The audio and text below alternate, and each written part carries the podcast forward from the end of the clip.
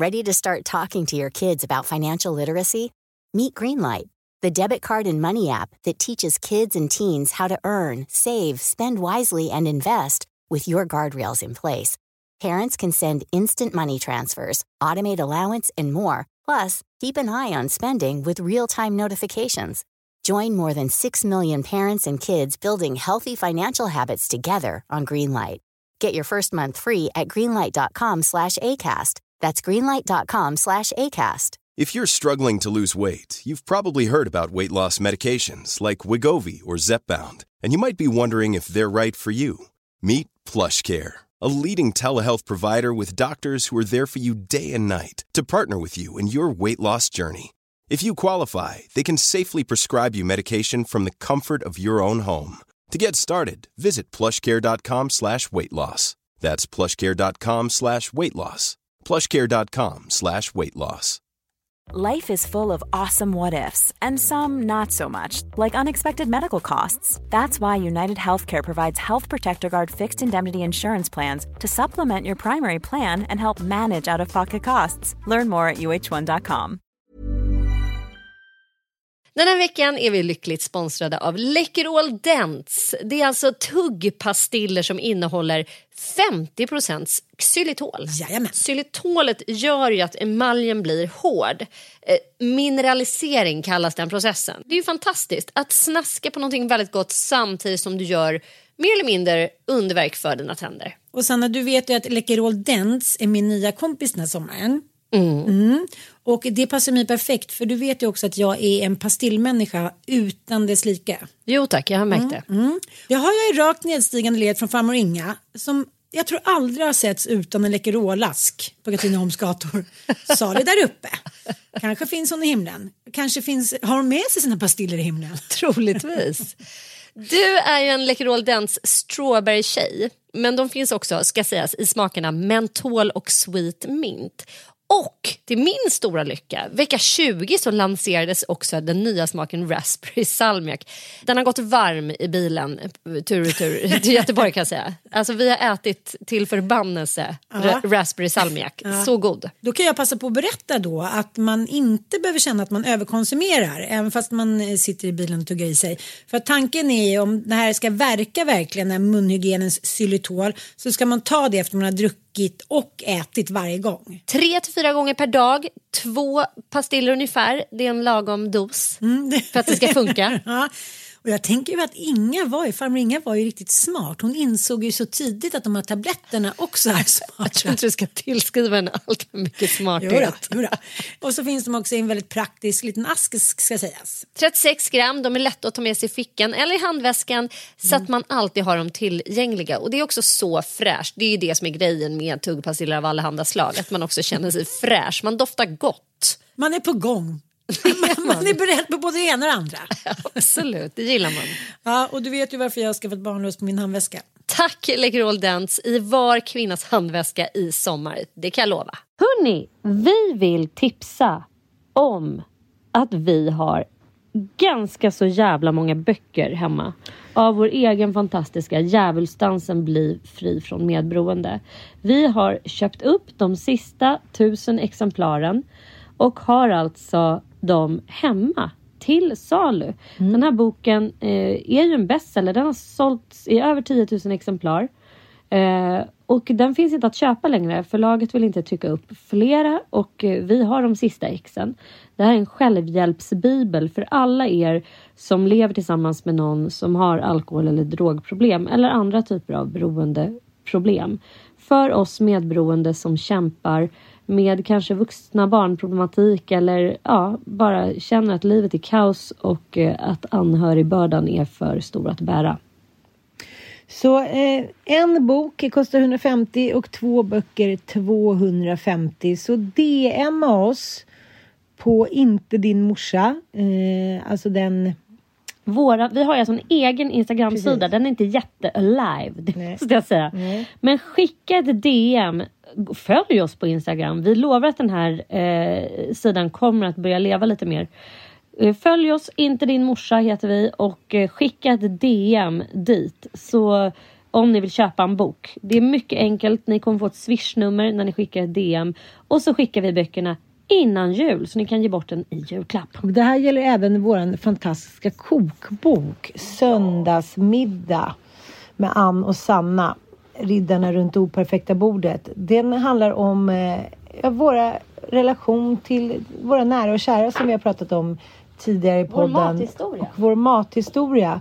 Och där kan ni få er eh, härliga tips på goda middagar. Allt från pizza till tacos och älggryta Mm. från eh, moster est, mormor ett, Ester.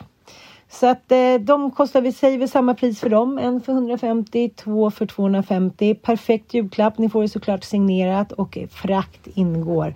Så DMa loss nu. Puss och kram!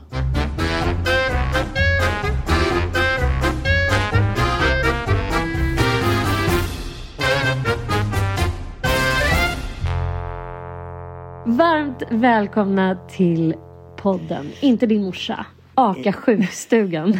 Nu stjärtamentsläge. Nej, men jag har ju genomgått min... Eh, ja, det, det, man säger framfallsoperation, men det är ju inte riktigt det. Det är ju en, en eh, förlossningsskada då. Det här är någonting som det talas tyst om. Alla kvinnors eh, hälsoproblem efter att man har fött barn. Det pratas om eh, tummar i slidan, tumtricket har vi pratat om innan för att man ska kunna bajsa. Eh, sex, eh, ja, men sex som inte funkar längre. Man kan inte liksom springa, dansa, hoppa. Det påverkar kvinnors liv å det grövsta. Och var 10 000 kvinnor varje år eh, hamnar alltså i det här, ja, får det här problemet med någon form av förlossningsskada. Och eh, tänker på det att eh, om man skulle titta på förlossningsskada på samma sätt som man tittar på till exempel en idrottsskada med dessa män och kvinnor som liksom inom 24 timmar kommer in på röntgen och det är specialistläkare och det ska igenom olika problematiska utredningar hit och dit. Det ska opereras inom loppet av några dagar för att inte det här ska bli någon efterföljd. Eh, tänk om man skulle titta på förlossningsskada på samma sätt. Helvete vad fort eh, det skulle bli åtgärdat då. Ja, men jag tänkte på en grej faktiskt. Det var någon jag berättade för att jag skulle till dig och att du hade genomgått den här operationen. Hon sa så här, men gud, hon födde väl barn för fem år sedan? Jag bara, ja precis. Och det är liksom fem år efteråt som du via liksom bekanta nya eh, kvinnor som du lär känna får veta att det här skulle kunna gå att typ operera eller att ens titta upp det. Och det där måste jag säga också är så här, fy fan vad sjukt att så här, man bara går och normaliserar att eh, saker och ting inte känns hundra. Att vi på något sätt fostras till att säga, ja du har fött barn, du kommer aldrig bli som i, innan och det får man räkna med. Och det är inte hela världen typ. Eh, Fittan kommer inte bli lika, lika fin som den var tidigare. Nej, Eller fin nej, och nej. ful, jag gillar inte den typen av värdeord. Men alltså den kommer inte kännas likadant. Och eh, så många som går runt och har då förlossningsskador som ger jättestora konsekvenser i livet i form av inkontinens. Det gör som jag, hur många kompisar som helst som är såhär, nej men det, ja, ja men det har väl alla, liksom att man kissar lite på sig när man Ja, det- hoppar eller att man det är väl inte det man kan får stå liksom... ut med. Alltså. Det tillhör väl bara sånt som efterslingorna. Ja men det är väl liksom bara det eh, som blir typ när man har fött barn. Men så ska det alltså inte behöva vara och jag tror att en stor del av lösningen på det här det är att man bara kräver vård. Att man är så här, fast nej det ska inte vara så här.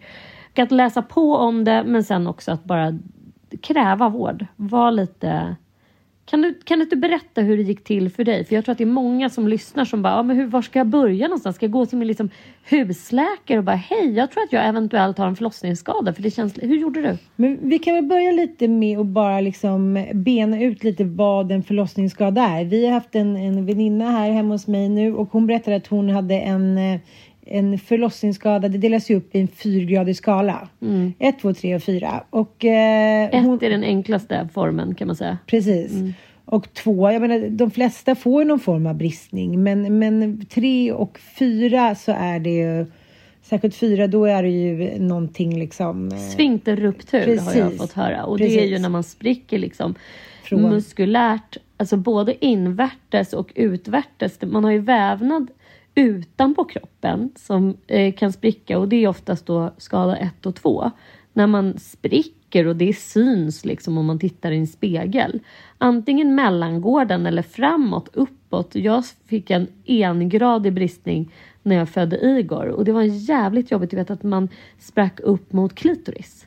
Men sen kan man ju då spricka invärtes så att säga.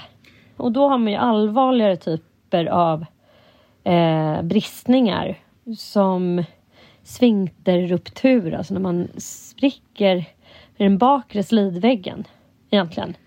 Så det, det, finns ju liksom många olika typer av förlossningsskador och du kan, ha, du kan ha fått en bristning utan att det syns utanpå. Precis, precis. Och någonting som är jäkligt sorgligt att 2016 då så gjorde myndigheten för Sveriges beredning för medicinsk utvärdering, SBU, en genomgång av kunskapsläget om förlossningsskador. Och då var ju det här resultatet kring detta eh, väldigt nedslående.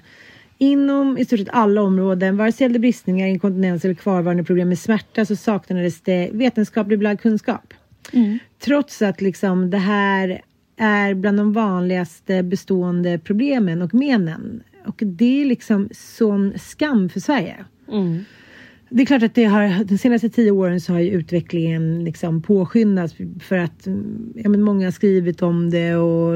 Kvinnor är mer medvetna och jag tror också att det har hänt någonting. Just det här att så här, som att förlossningar, så här, det är ingen sjukdom är det många som säger om graviditet. Så det är mm. svårt att bli sjukskriven. Så det är ingen sjukdom, det är ett naturligt tillstånd. Ja, och det är, det är liksom ingen sjukdom att föda barn utan det är sånt som borde vara naturligt. Ja, men det är ett faktum att människor får enormt stora medicinska konsekvenser av att föda barn. Ja. Det är så jävla absurt att man ändå resonerar om det som att det är någonting som är så naturligt och som bara ska vara en del av livet då, att man får hela sitt underliv eller ja, kanske inte hela, men det räcker ju med att man får liksom en bristning som gör att man eh, blir inkontinent mer eller mindre. Liksom. Ja, jag tycker det är så deppigt att vi har kommit så långt när det gäller viss typ av vård. Men när det gäller den här typen av vård, då är det liksom, ja, det är typ ingen som vet. Nej men jag, jag liksom är också så trött på att det finns så enkla sätt och metoder att här, att få bukt med det här liksom. Mm. Eh, det är så här, när 600 kvinnor fick svar på en enkät ett år efter förlossningen så var det fyra av tio rapporterat att de fortfarande hade problem i en större omfattning som störde vardagslivet. Mm. Och var tredje kvinna så här, sa att de hade fortfarande problem med hemorrojder efter ett år. Det är liksom 25 000 kvinnor årligen. Mm. Och eh, det här med att eh, den här traditionen att, ska, att barnet ska krystas ut på en verk. Det är liksom också ett jävla svenskt påhitt som inte liksom anammas i några andra länder. I en studie som publicerades i tidskriften Birth 2017 så utbildades barnmorskor på två förlossningsmottagningar i Stockholm. Eh, på, en, på ena eh, liksom, mottagningen använde de metoden och den jämfördes då med, med traditionellt handhavande och 600 först först gick in i det här. Och när man gjorde det så sjönk ju andal, antalet grad 2-bristningar med drygt 11 procent. Och om man skulle använda den här metoden då nationellt så skulle det betyda att 3200 förstföderskor färre skulle få en två, grad 2-bristning varje år. Och att andelen analsfinkterskador minskade med 25 procent det här med att metoden att man ska föda på knä som eller på alla fyra på sidan eller på förlossningspass som man har gjort i alla tider. Mm. Det är också någonting som eh, liksom minskar risken för att man ska då få bristningar och liknande. För då hinner barnet eh, liksom vrida sig spontant. Och mm. Så det är lite så här, man har hittat på någonting som är bra och någonting som är enkelt och sen har man hållit fast vid det även om kvinnor har fått otroliga eh, skador och liksom ja jag vet inte, det, det, är bara liksom att det är lite som du och jag pratat om innan med eh, psykiatrin, att man, man får hitta på lite. Ja, nej men det är mm. ju, nej men det, det är absurt och det är att det är så skrämmande tycker jag att en viss typ av vård, att man på något sätt eh, lägger in moral och värderingar i det och det tror jag är en stor anledning till att man har sett kulturellt eh, på kvinnor som förbrukade efter typ att de har fött barn. Alltså den här bizarra inställningen om så här, horan och madonnan och mm, liksom mm, så här, mm. För att den här eh, typen av skador har varit så himla eh, obehandlade och allvarliga så att jag tror att det är också en sjukt stor anledning till att det är många kvinnor som eh, inte eh, uppskattar sex. Mm. Alltså hur kul är det att knulla när man känner att man typ har ett framfall på väg ut eller liksom Vi har, vi har en kompis som blev felsydd och var så här, Mm. vad mysigt, det känns som att jag håller på att skita på mig varenda gång. Ska jag sex? Det visade sig att läkaren som har sytt upp henne hade sytt. Vad de hade gjort? Ja men det var liksom så här, en del av ändtarmen liksom. Eh, det var ju en sån sfinkterruptur så att en del av eh, ändtarmen liksom, ja men på något sätt så blev det liksom fel när, när hon syddes ihop efter förlossningen. Så att det blev liksom eh, bak och fram eller vad man ska säga. Nej men så absurt och det här är någonting som inte åtgärdades då förrän långt, långt efter den förlossningen. Eh, jag har en kompis till mig som är rädd att hon ska bajsa på sig varje gång hon har sex. för att hon har ett eh, läckage, liksom, ett eh, ändtarmsläckage. Och det är också orsakat av förlossningsskada och det är också någonting som hon har så kämpat för att få opererat men de hävdar att hon visst har ett knip. Så det går inte att åtgärda. Nej, men det, det, det finns så mycket horribla historier och jag vill bara också tacka alla er som har skrivit till oss angående det här ämnet. För det har ju rört upp en hel del känslor. Det, man märker att det här är liksom, vi kvinnor är så trötta på att ha blivit negligerade under århundraden när det gäller den här typen av skador. Och det är så många som får sina liv mer eller mindre eh, förstörda, liksom, eller kraftigt begränsade i alla fall, av att ha, vara det barnafödande könet. Precis, och att det är lite som eh, att man, det är sånt man får ta, det ser fint ut och det här är ingen fara. Det är det man också anpassat sig efter eftersom det inte pratas om det. Och det är så många som hört av sig som har skrivit till mig att de har försökt få hjälp. Dels kvinnor som har då förlossningsskador men dels kvinnor som också har eh, vars muskler eh, inte har gått tillbaka, liksom magmuskler inte har gått tillbaka efter barnafödande och då ska få bekosta det här själva för att då tycker då vården att det är en skönhetsoperation och det kostar 100 000 och det har ju inte, absolut inte alla råd med och jada jada jada. Men Eh, du, nu ska om vi vi börja från början. lite. Ja, för jag vill ändå veta, hur kom du fram till att det här var ett tillstånd som du kände att du ville få opererat? Och eh, därifrån, eh, hur, hur lyckades du få hjälp? Ja, men jag har känt, jag tycker ändå jag har känt sen något år efter Frasse kom att jag eh, dels tycker jag att sexlivet påverkat, att jag inte liksom eh, får orgasm lika lätt och det har jag pratat med andra tjejkompisar om. Jag har suttit på tjejmiddag och liksom viskat lite till varandra. Så, ja, efter fjärde barn, hur känner du då? Sen har jag känt att det är liksom någonting som har buktat ut. Lite som att liksom, eh, ja, jag vet inte, det är som att liksom livmodertappen har liksom skjutits fram. Förstår du vad jag menar? Sen tycker jag att när jag kissat så har jag liksom jag har inte haft någon kontroll på det. Jag har varit kissnödig mycket. Jag har liksom lite, haft någon molande värk i ryggen lite liksom som påminner lite om menssmärtor. Det har känts som att det har liksom eh, till exempel när jag badat så jag varit så här, wow, här forsade det in både det ena och det andra. Ja, men som, en, som att jag har känt, kan man säga, en, vida, vidare, en vid problematik liksom. Eh, och sen för många får ju då att livmodertappen ligger och skav mot underkläderna och då kan ju, får man ju skavsår och blodiga flytningar och sådär. Ja, jag också känt att det kan vara lite svårt att sitta ner när jag har sprungit och tränat så har jag känt som men gud, är det någonting som håller på att ramla ut och sådär. Så jag gick ju privat och kollade först och då sa ju den eh, gynekologen att men, Efter tips från någon kompis då eller? Hur visste du vart du skulle söka någon, dig Nej men jag har en kompis som har ett, eh, liksom, en privat gyne gynekologi liksom. Mm.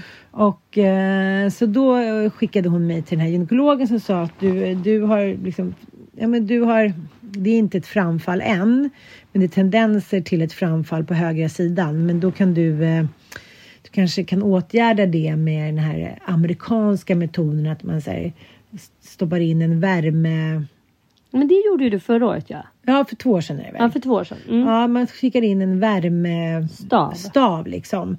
Som då ska höja upp och sen på det sättet så eh, ser man till då att, eh, ja men, ska man säga, nerverna i slidan förnyas då. Mm. Men ja, det blev inte så lyckat eftersom eh, jag fick, det blev lite fel på den här värmestaven så att jag fick då Brännskador. brännskador. Vad skönt. Mm, jätteskönt. Jättebra. Ja, så det var väl, ja.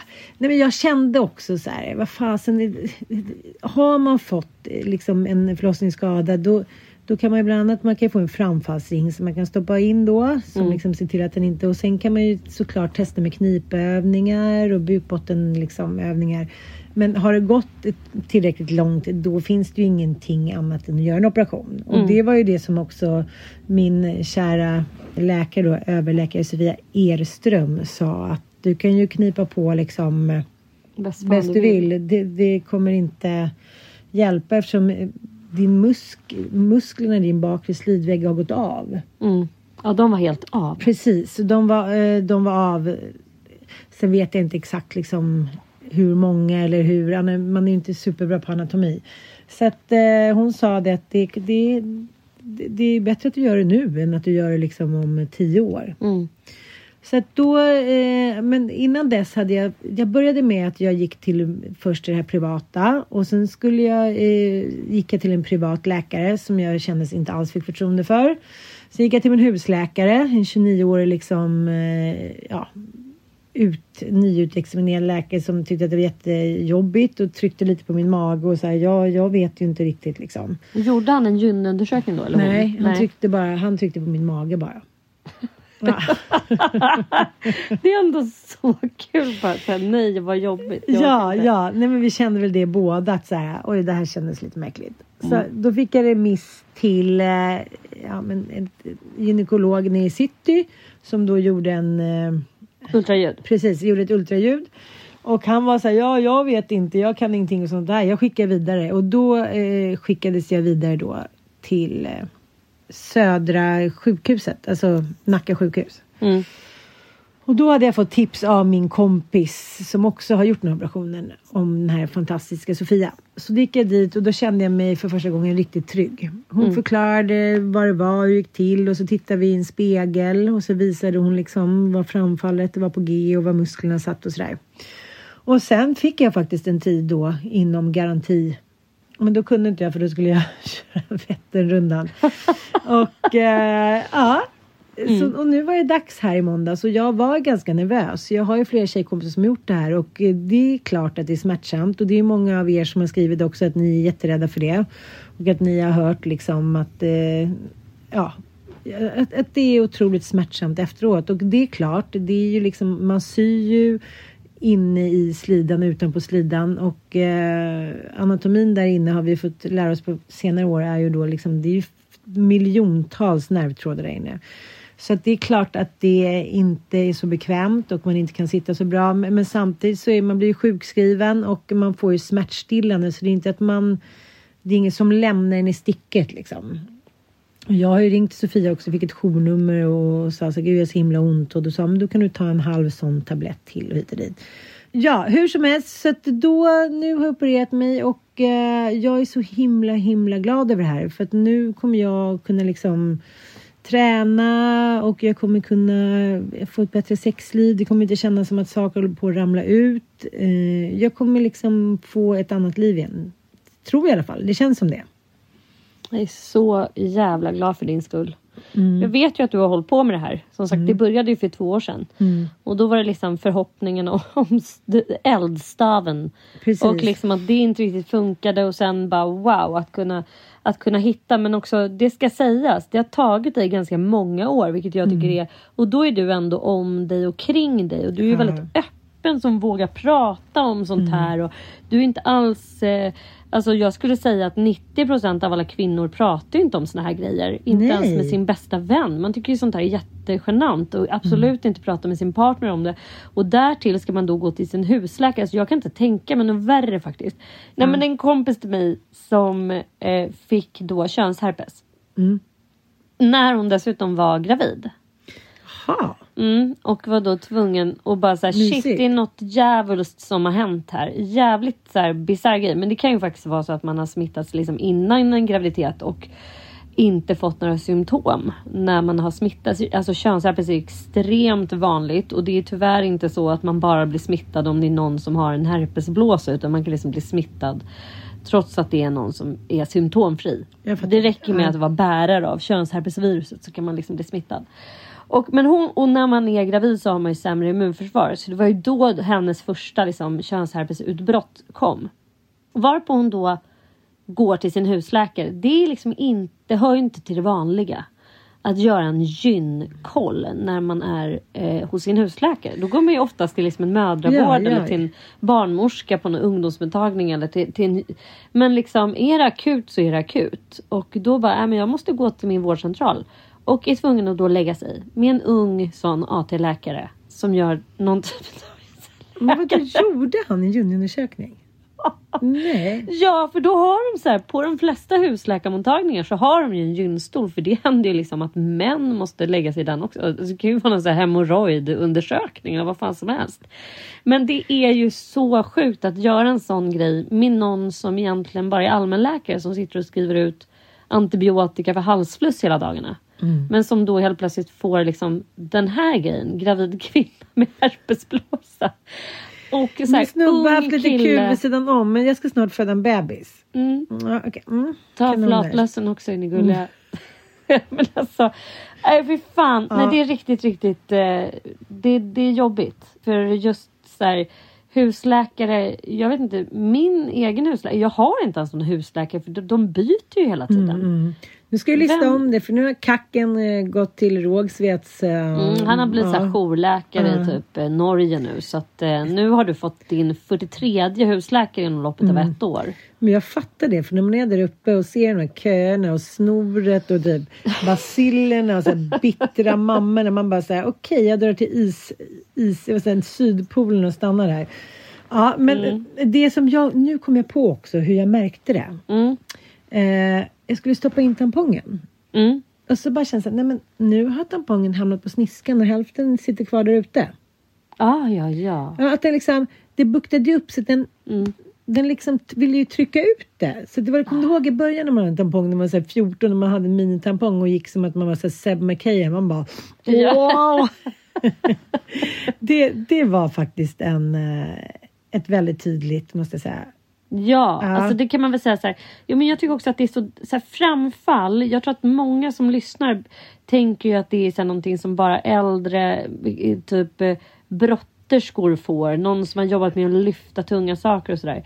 Men alltså ett framfall, det finns, ju, det finns ju grader av framfall också. Det räcker ju med att livmodertappen har sänkts i slidan. Alltså att eh, bäckenbotten inte klarar av att hålla upp livmodern.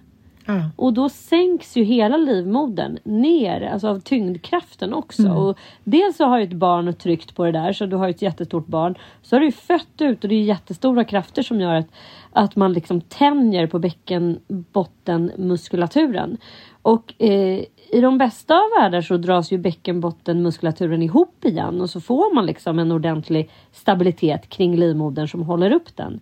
Men det säger sig självt om man som oss har fött liksom fy, fyra i mitt fall och fem i ditt fall barn så, så har man ju töjt ordentligt på de där musklerna och i värsta fall kan de ju faktiskt gå av och då kan ju inga liksom knipövningar i världen eh, hjälpa en. Det Utan- fin- precis, det finns ju också, jag ska säga, det finns tre olika framfallstyper. Mm.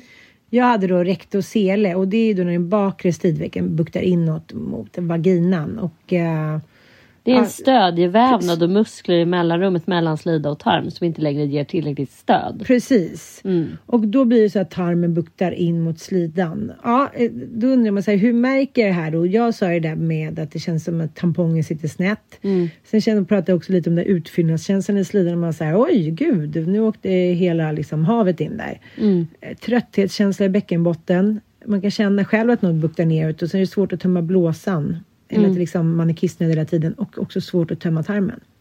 Just det. Och en sak som jag också tänkte, men gud ska det vara så jävla svårt att torka rent sin, liksom, sin bajaskit där? Ja, så jag köpte ett, liksom, tvättlappar och det var också ett problem tydligen. Oklart varför. Och eh, det är så här, så kan man ju ställa sig frågan som många ställt, hur vanligt är det här? Många kan ju ha framfall utan att liksom uppleva några symptom. Och eh, internationellt sett säger man då att en av fem kvinnor kommer att opereras för framfall. Men, men som vanligt när det gäller liksom kvinnohälsan så kan det ju vara ett toppen av ett isberg eftersom det är så jävla många som inte söker hjälp och, eller väntar med att söka hjälp. Jag, jag hoppas och tror att det här kommer förändras liksom, inom den närmaste tiden. Och förlossningar är den största riskfaktorn för att man ska få framfall. Så att säga. Och det är de här stödjevävnaderna och musklerna som liksom inte orkar hålla tillbaka. Liksom. Men det, fy fan, jag blir så provocerad när jag tänker på det. Jag blir så provocerad, för jag blir så provocerad av att tänka att det är liksom att man har eh, att, att, dels att eh, i alla fall så som jag har sett på framfall och det är ju någon som har fostrat mig in det. Dels att det är en sån här dold kvinnoproblematik och att den är så jävla så här shameful.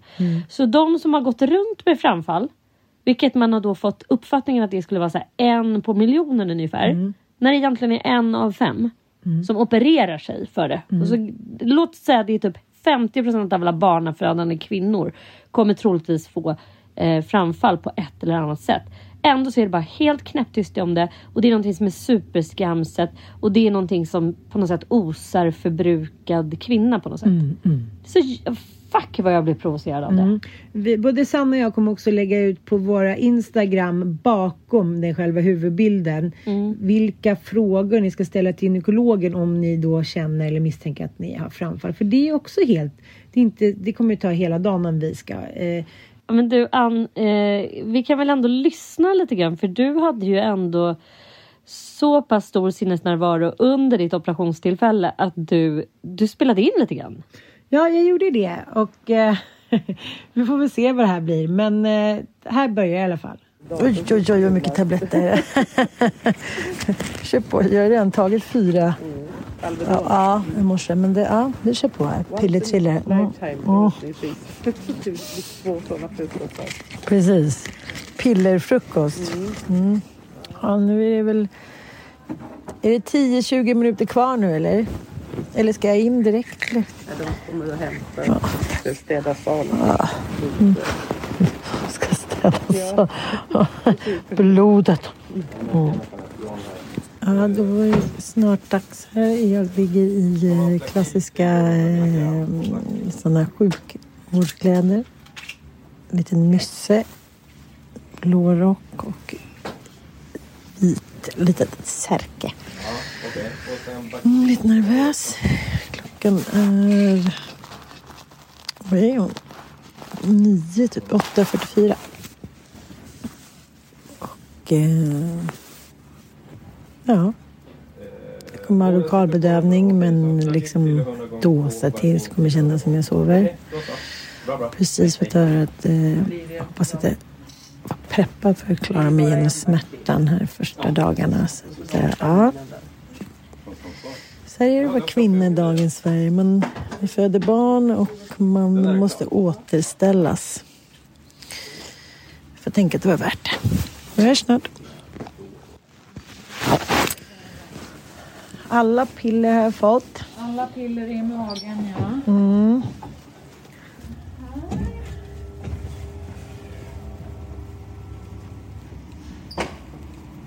Här kommer vi att göra ett stopp nu då. Aha. Så ska du få stiga ur sängen. Du ska få ta av dig den blåa rocken och dina trosor.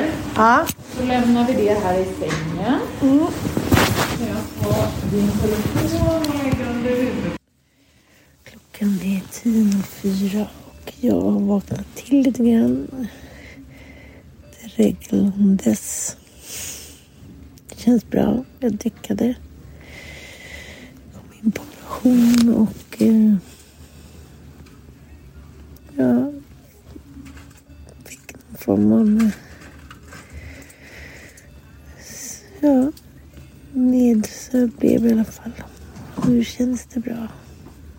Jag har fått någon form av epidural och eh, kommer inte känna någon smärta kanske på 4 till 24 timmar. Håller tummarna för 24. Nu är det gjort. Jag dricka lite kaffe.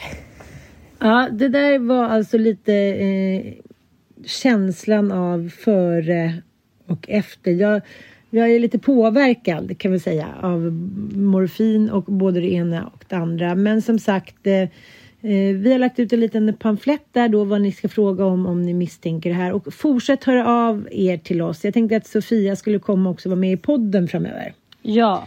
Ja. och hörni, jag vill i...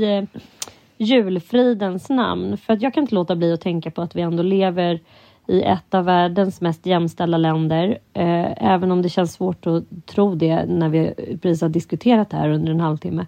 Men då kan man ju bara föreställa sig hur fan det ser ut i resten av världen mm. för kvinnor. Vilket jag tycker är så jävla nattsvart. Så, eh, jag vill uppmana alla er som lyssnar att så här, gå in på valfri organisation som jobbar med de här frågorna men förslagsvis Plan International som ju vi håller väldigt varmt om hjärtat. En organisation som ägnar sig väldigt mycket åt flickors och mammors eh, liksom överlevnad mm. runt om i världen. Gå in och bli eh, flickafadder lagom mm. till jul tycker jag. Det kan bli som en liten julklapp till alla kvinnor och flickor där ute.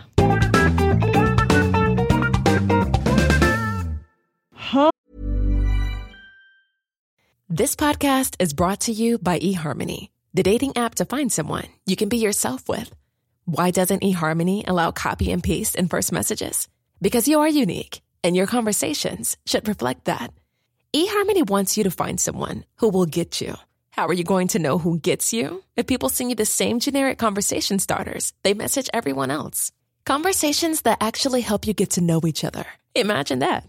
Get who gets you on eHarmony. Sign up today. Life is full of awesome what ifs, and some not so much, like unexpected medical costs. That's why United Healthcare provides Health Protector Guard fixed indemnity insurance plans to supplement your primary plan and help manage out of pocket costs. Learn more at uh1.com. Ryan Reynolds here from Mint Mobile. With the price of just about everything going up during inflation, we thought we'd bring our prices down. So to help us, we brought in a reverse auctioneer, which is apparently a thing. Mint Mobile unlimited premium wireless. Ready to get 30, 30, bit to get 30, bit to get 20, 20, 20, bit to get 20, 20, bit to get 15, 15, 15, 15 just 15 bucks a month. So, Give it a try at mintmobile.com/switch. slash $45 up front for 3 months plus taxes and fees. Promo rate for new customers for limited time. Unlimited more than 40 gigabytes per month slows. Full terms at mintmobile.com. There's never been a faster or easier way to start your weight loss journey than with PlushCare. PlushCare accepts most insurance plans and gives you online access to board-certified physicians who can prescribe FDA-approved weight loss medications like Wigovi and Zepbound for those who qualify. Take charge of your health and speak with a board-certified physician about a weight loss plan that's right for you. Get started today at plushcare.com slash weight loss. That's plushcare.com slash weight loss. plushcare.com slash weight loss. Ja, annars då? Vad... Ska vi prata lite om julen eller? Det tycker jag. Mm. det börjar lacka. Det börjar lacka. Eh, mm. Ni ska inte vara hemma i jul? Jo, vi ska vara hemma i jul.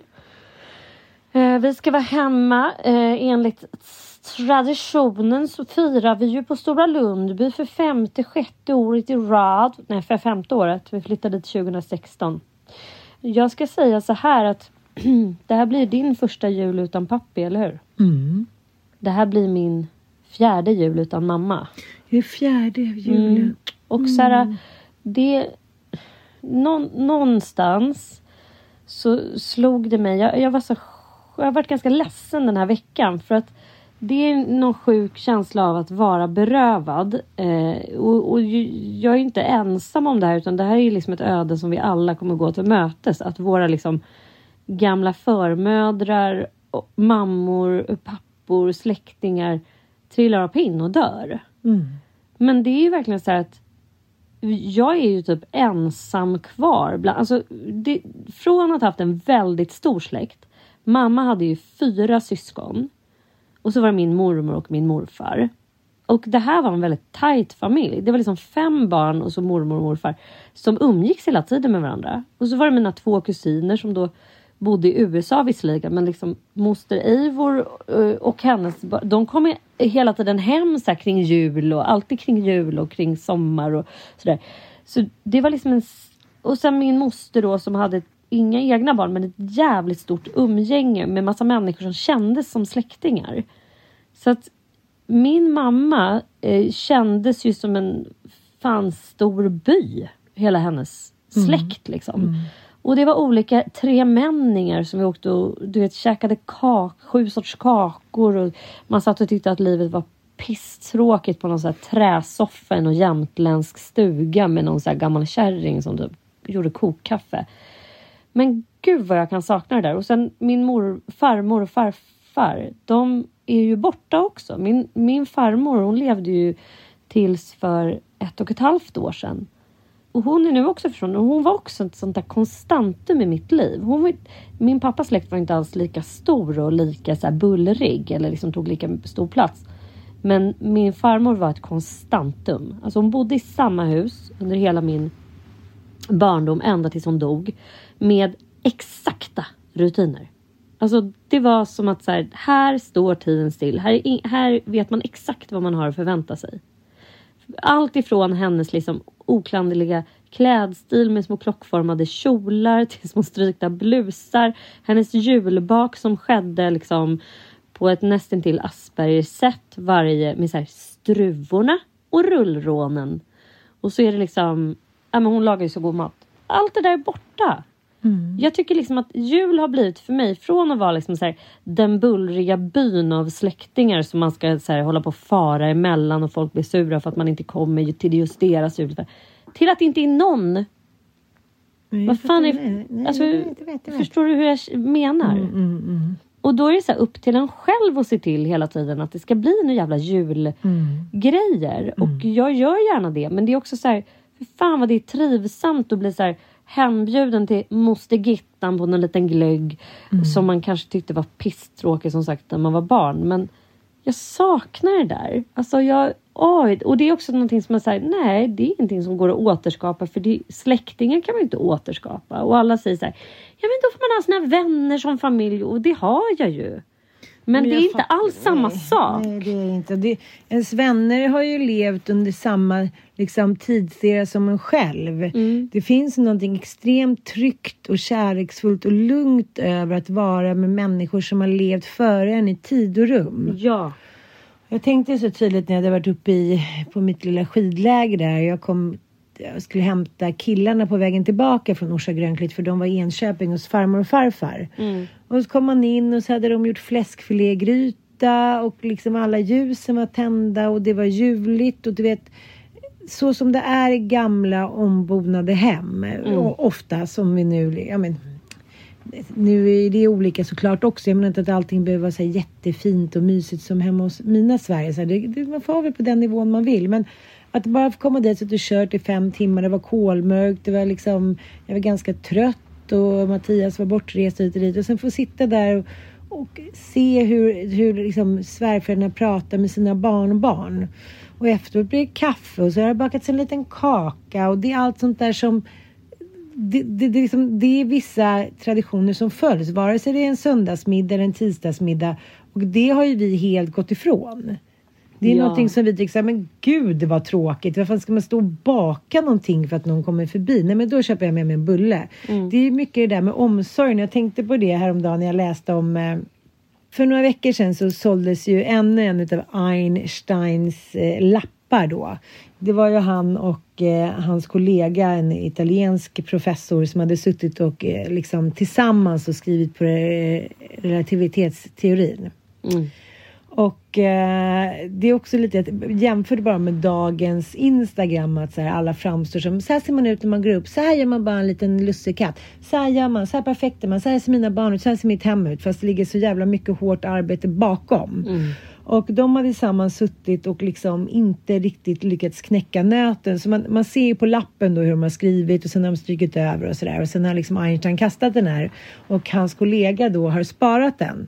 Och lämnat den till sin son.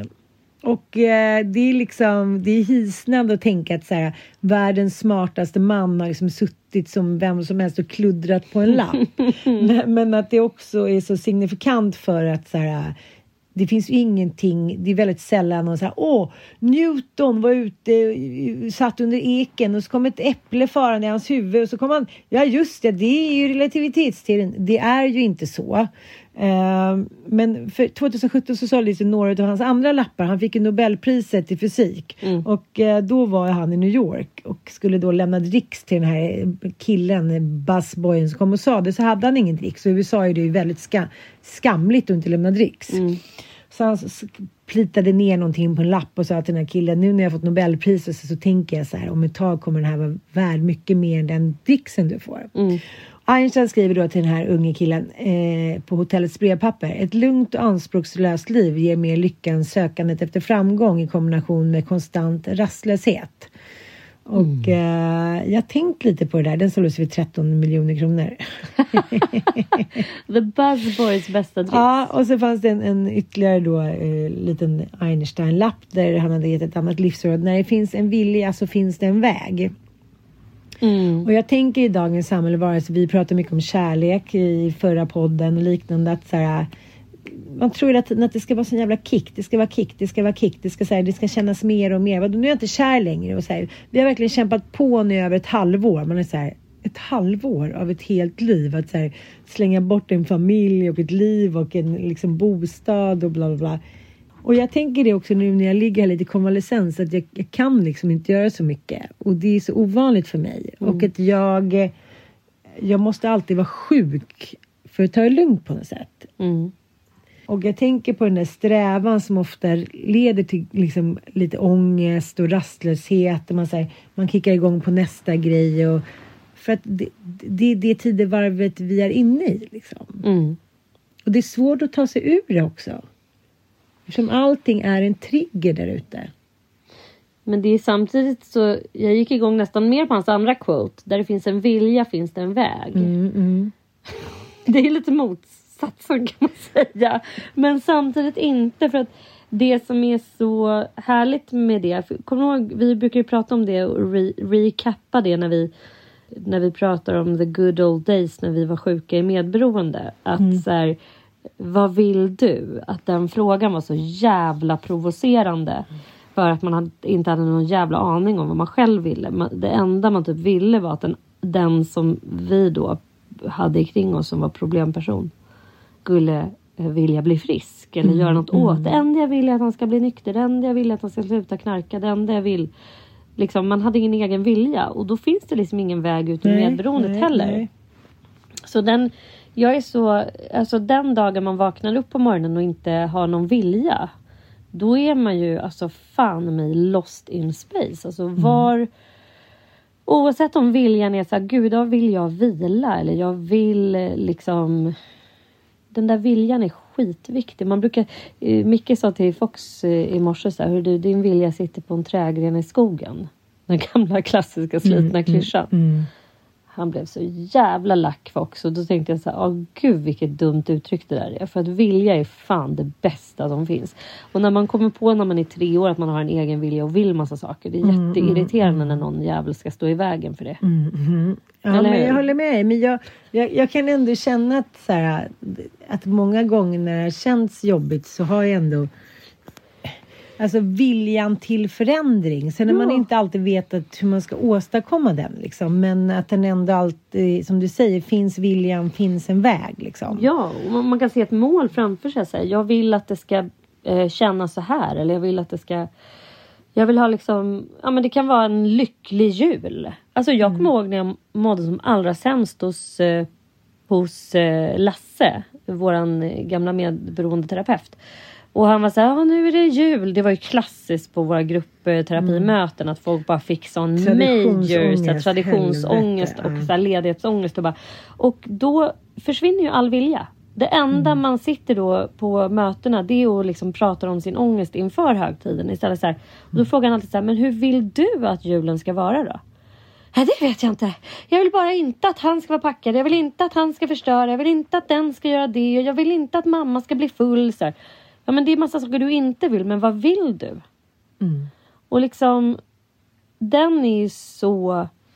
Den, den är så viktig. Att så omformulera sina rädslor till ett konkret mål. Och eh, jag skulle säga att den där rädslan som man har då kring att, här, att någon ska då, eh, som i vårt fall, förstöra julen. Människor som inte har levt med beroende personligheter kring sig alternativt vuxit upp med, med allt vad det nu innebär kan ju typ inte ens förstå det där. De är här, men vad, det, vad gör det om morbror Göran blir lite för packad? Det är väl bara att slänga Kan- ut honom. Man det kan vara lite "Ja, Det är roligt, inte typ." bara det för då får vi så här major posttraumatisk stress av att någon jävel kommer in och är packad. Så att hela vårt sinnestillstånd blir så kraftigt kraftigt liksom affected. När det är för en annan person som är oförstörd och inte har några trauman kopplade till alkohol och droger så är det ju bara att så här, vad knasigt morbror Göran var lite förpackad. Vad orättvist det är. Jävligt orättvist. Medan vi är helt så här Ja. posttraumatisk stress eh, liksom, drabbade. Det bara drar igång i en. Så här. Ja, men som vår kompis Margita, hennes nya kille. Han har ingen erfarenhet av liksom ja, men, av beroende och missbruk på det sättet. Eh, så han, han var så här, men vad är problemet med att eh, bara låta honom få supa ner sig då? Så, så här, Margareta garvar så jävla mycket. Är så här, men gud, då är man oförstörd när man är 50 år och ens resonerar som att det skulle vara en tänkbar Du och jag tar lösning. barnen så här. hem till Uffe Tuffe Räka och bara säger men Uffe måla lite bara så super ner dig. och Sup ner det så blir det bra liksom. Nu är farfar klar. Eller farfar. Ja, nu är han klar. Nu kan han vara nykter i tre veckor. Sen får han supa ner sig igen liksom. Men, men för oss så... Vet du, jag känner lite, eh, det här är första, som du säger, första gången som min pappa inte lever. Och senaste två veckorna, och särskilt nu när jag ligger här och inte är förmögen att göra så mycket. Han var ju en väldigt bra snickesnackklidrare. Man kunde ju ligga, ligga och prata med honom om ingenting i typ om han fick välja skulle det kunna pågå i 14 timmar. Liksom. Det var ju så här snackmaraton med honom. Och nu hade det varit, varit så perfekt. Ja. Och då tänker jag så här, nu bor vi här, vi har större, han skulle kunna liksom husera på nedervåningen. Det är så här, allt det som jag strävade för, han han aldrig var med om. Ja. Det är så jävla sorgligt och jag vill liksom hela tiden ringa honom nu och jag vill fråga honom lite om så här, julen och lite minnen och jag vill prata lite bandy och fotboll. Ja men du vet sånt som vi snackade på, skidåkning och Vasaloppet och allt sånt som vi höll på, som kanske bara han och jag tyckte var kul att prata om. Och så liksom, jag kan inte ringa till himlen. Det är så otroligt frustrerande. Jag kan inte förklara hur frustrerande det är. Och samtidigt så är det också en lättnad. Jag kommer inte behöva oroa över honom över julen. Eh, det kommer inte vara så här, men då hämtar vi upp det eller kom då så vill inte han det och så ringer han så är han packad och så blir jag stressad och så får jag posttraumatisk stress och så får jag liksom symptom, stresssymptom och kroppsminne och allting. Det är första året i mitt liv som jag inte i vuxen ålder kommer oroa mig över honom under julen. Så kände jag med mamma också, min första jul. Men eh, den där eh, inte ringa till himlen, den kvarstår ju tyvärr. Att man är så här, alltså jag tänker minst, minst en gång om dagen. Så här, "Äh, gud, jag ska ringa mamma. Nej, just det. Det är så sjukt. För att så här, har man haft en tajt och nära relation och en, en relation som jag tror att du har haft med din pappa också som har varit väldigt samtalsbaserad. Att det liksom så här, åh gud nu vill jag ringa och berätta om det här. Det här vill jag diskutera med mamma. Jag har ju en sån relation med Olga också. Det, det har ju du med oss Jan. Alltså det här ständigt bubblande pågående samtalet. Och det är liksom få personer som har det. För ofta har man en snackis. Då fyller ju den, den funktionen för en. Så mamma var ju en ständig snackis för mig. Sen, nu har jag ju några till. Men det är liksom det är ett sånt jävla tomrum i livet att man inte har den snackisen. När man har liksom lite dödtid. Så jag sitter i bilen en timme och man ringer mamma och babblar. Ja för fan alltså. Ja men så det är blandat och det är så här. Jag, jag, jag är liksom, man blir aldrig riktigt sams med. Jag tycker också att det är så jävla konstigt med vårt liv. Att man liksom det är ju aldrig statiskt och vi strävar ju efter det här med att skapa någon typ av så här återkommande tradition.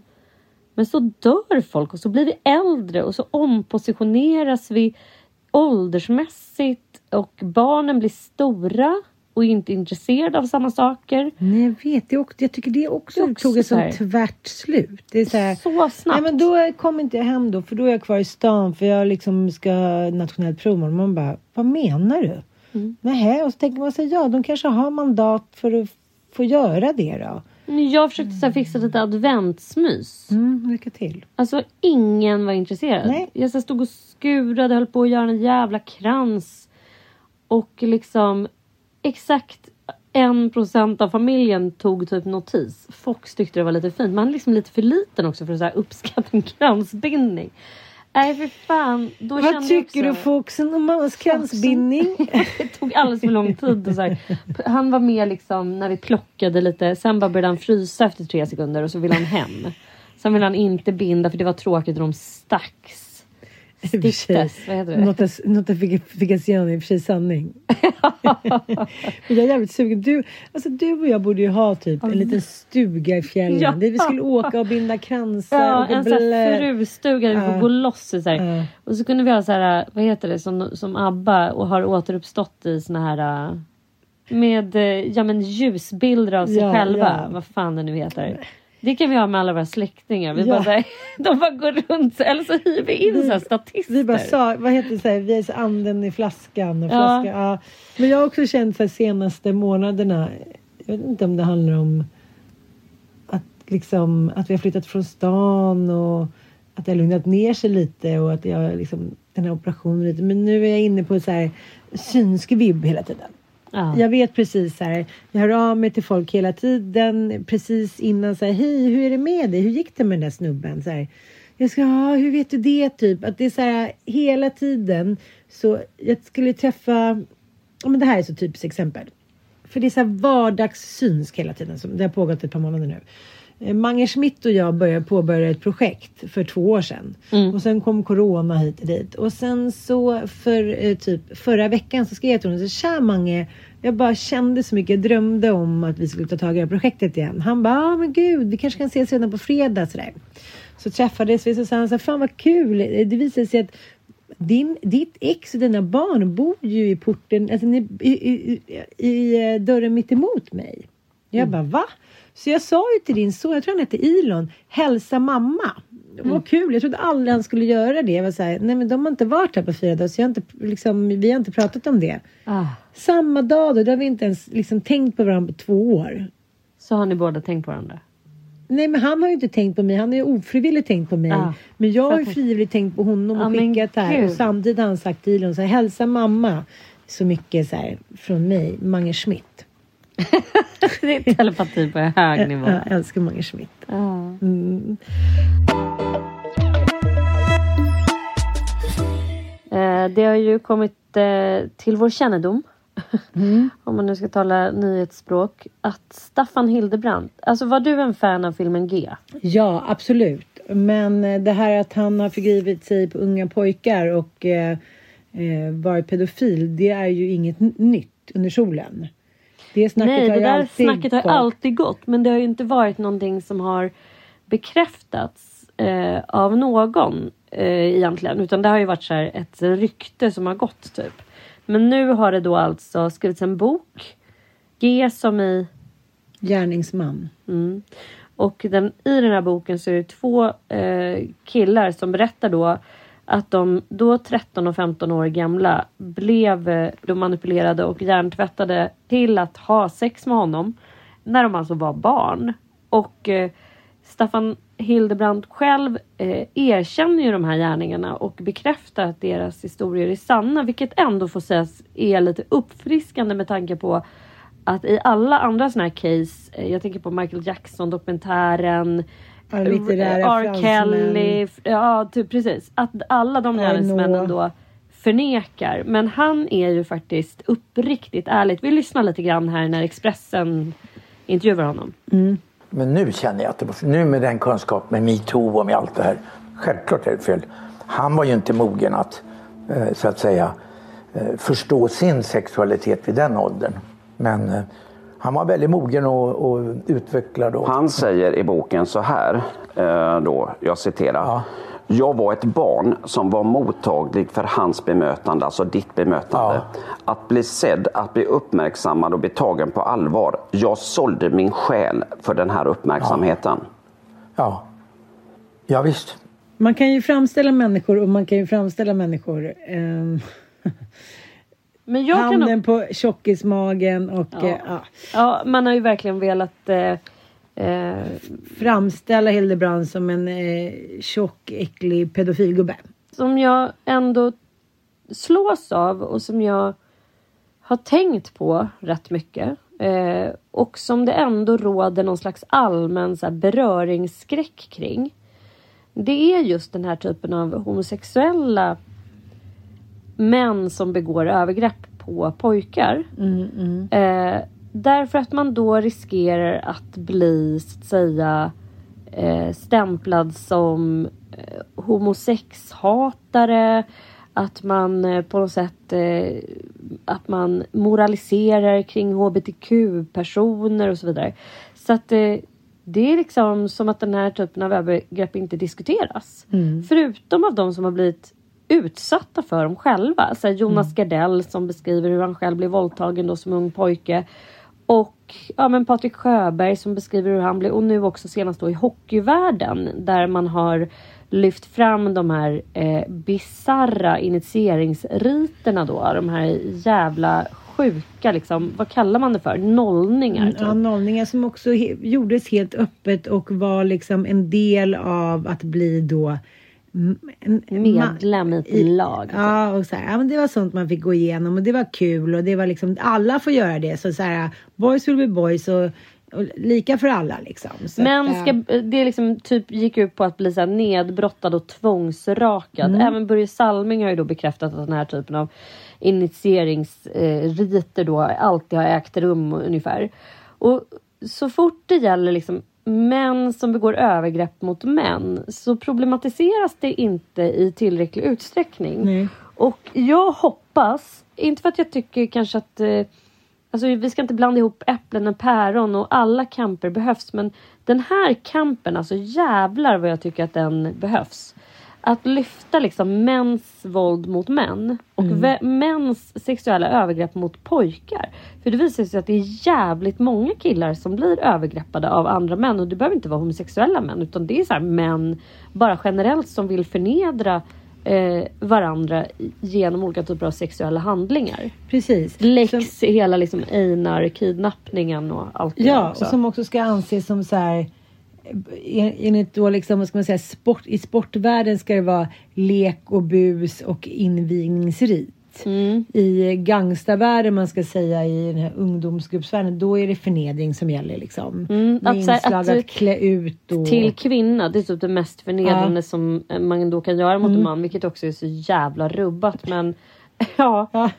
Men, men det som, som jag tycker ändå är så fascinerande och nu ska vi ju säga att det här skedde då eh, på 80-talet när Staffan Hildebrand var också som störst och han levde tillsammans med en eh, ung man. han hade väl så unga killar som fick Så- bo i hans precis. lägenhet. Lite så under, under lite märkliga, Väldigt kontroversiella mystiska, former. märkliga former. Liksom så. Och nu har det ju då visat sig att de här eh, unga killarna fick ju mat och husrum, löften om utlandsresor, filmroller och annat Mm. spännande som är väldigt äggande i den där åldern. Mm. I utbyte då mot sex i stort sett. Precis, man kan väl säga Eller eh, sex ska vi inte kalla det för. utbyte med våldtäkt Ja. och övergrepp. Och eh, det som jag tycker är så fascinerande att även om, om eh, Staffan sitter här och eh, erkänner då vad han har gjort så vill han ett inte erkänna att det där är ett brott. Två inte att han har hjärntvättat de här 14 år och 15-åriga killarna. Men... Eh, Och tre, Tre. inte heller erkänna att han är pedofil. Nej. För det har ju bara hänt En med den gång. här 14-åringen. Precis, så att eh, det, det, är liksom typ en gång, ingen gång. Så jag mördade bara, jag mördade en. Så att så här, sen kom jag på att det kanske inte var så bra att mörda för omgivningen verkar inte gilla det ungefär. ja. Nej, det, det, det är också sorgligt, också sorgligt att hans livsverk, liksom vad det nu består i, det får man väl själv liksom tycka och tänka till om. Nu också är det helt dött. Mm, det är skitsorgligt men rätt åt honom känner jag. Och det jag emotser nu det är som sagt en liten jävla revolution Mm. för bägge kön när det gäller sexuellt våld generellt. För det är extremt utbrett. Man har använt det liksom som krigsföring. Man Mm. förstör människors liv med det. Jag tycker att det är eh, på sin plats att bara lyfta fram det och det är ingenting som någon jävel någonsin ska behöva skämmas över. För det märks så tydligt på de här hockeyspelarna att där har man liksom knipt käft. För är, är man någon som klagar Mm. Förträngt. på det då är man en, eh, då är man en tönt. Då är man en De är svagis en liksom. fitta. Mm. En pussy. Mm. Ja, och eh, det här är utbrett liksom såklart inte bara i Sverige utan i, i alla delar av världen. Men eh, jag vet inte, jag bara känner så här. Även om det här pågick liksom mer eller mindre öppet. Det har ju varit alla skandaler i Frankrike som bara fortsätter komma om så här. Den fria konstnären. alla romerska pedofiler liksom. Mm. Så måste ha en yngre kille som den lär upp liksom. Mm. Och jag tänker alla skandaler som fortfarande liksom utreds i kyrkan som jag ändå tycker så här eh, Stäng alla kyrkor, utreda. Katolska kyrkan. Ja. Man bara, innan ni liksom har tagit hand om er skit så borde ni få liksom näringsförbud. Ja. Va- Varför kan inte kyrkan få näringsförbud? Det är så här, hundratusentals pojkar som har blivit utnyttjade och fått sina liv förstörda. Och där står de liksom eh, med sina bulletiner och uttalar sig och det är hit och dit och det Och moraliserar. Ja. över människor och ska så här, Ja. förbjuda abort och, Och, ha sig. och förbjuda sig Ja. sex utan, utan För kondom. Och, nej, men det är liksom det är en sån absurditet att de står där och har, ens får uttala sig om moraliska frågor när de är de liksom största jävla påsättarna i, i liksom historien. Men jag tycker det är sån jävla skandal. Jag känner bara så här, näringsförbud, stäng igen skiten. Sätt upp liksom Skänk er Ja. jävla kyrksilver till bättre behövande och Verkligen. framförallt till människor som har traumatiserats genom århundradena. Ja, fy fan. Ja, och till Billy Butt då, så här, nu blev han också intervjuad här då med sin advokat i Hur kan vi? Och det är lite så här, nu har du varit uppe i så många instanser. Det blir också ett förlöjligande av rättsstaten att säga nej, du har blivit dömd. Vi förstår att du inte själv tyckte det. Staffan Hildebrand tyckte inte det. Men ni var ju ändå i maktposition och ni utnyttjade och förgrep er på yngre tjejer och killar. Så här, jag Och är idag är ledsen. det ett brott. Finns I'm det sorry. fucking fact, är Ja. ett brott så här. Gå och lägg er igen. Och var bara tysta tills ni, tills ni kallnar. Helst under en gravsten. Så. Okej hörni, vi får väl sluta köta tyvärr. Eh, vi fortsätter att eh, krossa tabun och främja vår kvinnohälsa.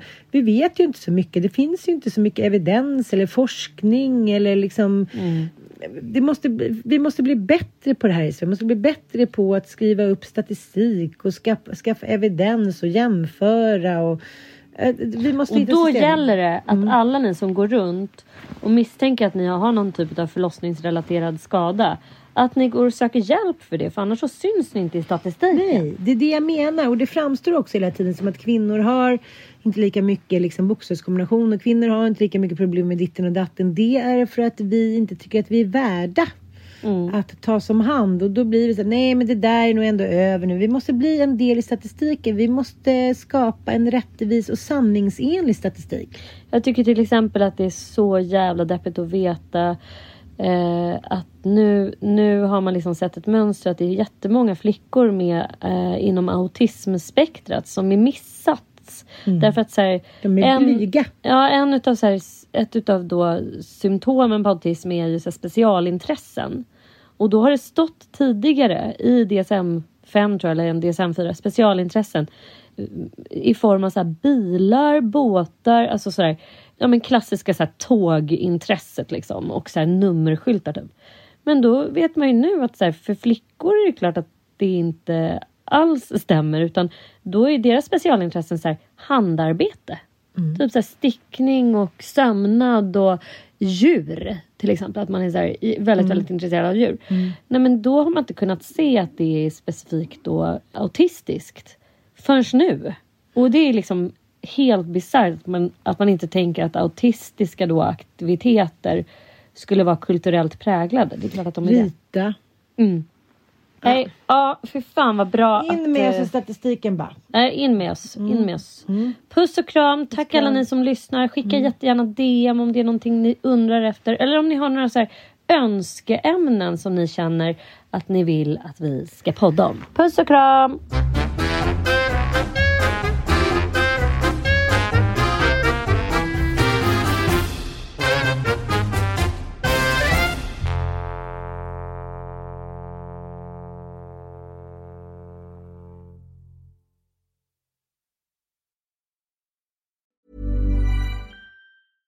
Hi, this is Kristen. And this is Jen from My Mom So Hard. And we're here to talk about By Heart. Do you remember when you were nursing and you were like, I want to give the best thing I can to my baby? Well, we've got that for you. It's called By Heart, and it is a infant nutrition company built from the ground up to deliver real innovation on behalf of babies and parents. Curious about By Heart? Redeem your welcome offer at byheart.com slash podcast with code MOMS20 for a limited time. Additional terms and conditions apply. Tell them my mom so hard sent you. Imagine the softest sheets you've ever felt. Now imagine them getting even softer over time. That's what you'll feel with Bowl and Branch's organic cotton sheets. In a recent customer survey, 96% replied that Bowl and Branch sheets get softer with every wash. Start getting your best night's sleep in these sheets that get softer and softer for years to come. Try their sheets with a 30-night guarantee. Plus, get 15% off your first order at bowlandbranch.com. Code BUTTERY. Exclusions apply. See site for details. Hello, this is Danny Pellegrino, host of the Everything Iconic podcast, and I'm here to tell you all about Splash Refresher because hydration is mandatory, but boring is not. Now, I love my water, but if I don't spice it up, I'm not going to finish what I took out of the fridge. That's why I love my Splash Refresher, which is flavorful, delicious, bright, hydrating, and zero calories. The wild berry flavor is my fave. No, wait, is the pineapple mango flavor my fave? You know what? All five craveable splash refresher flavors are my fave because they're so delicious. So get hydrated and enjoy it with Splash Refresher.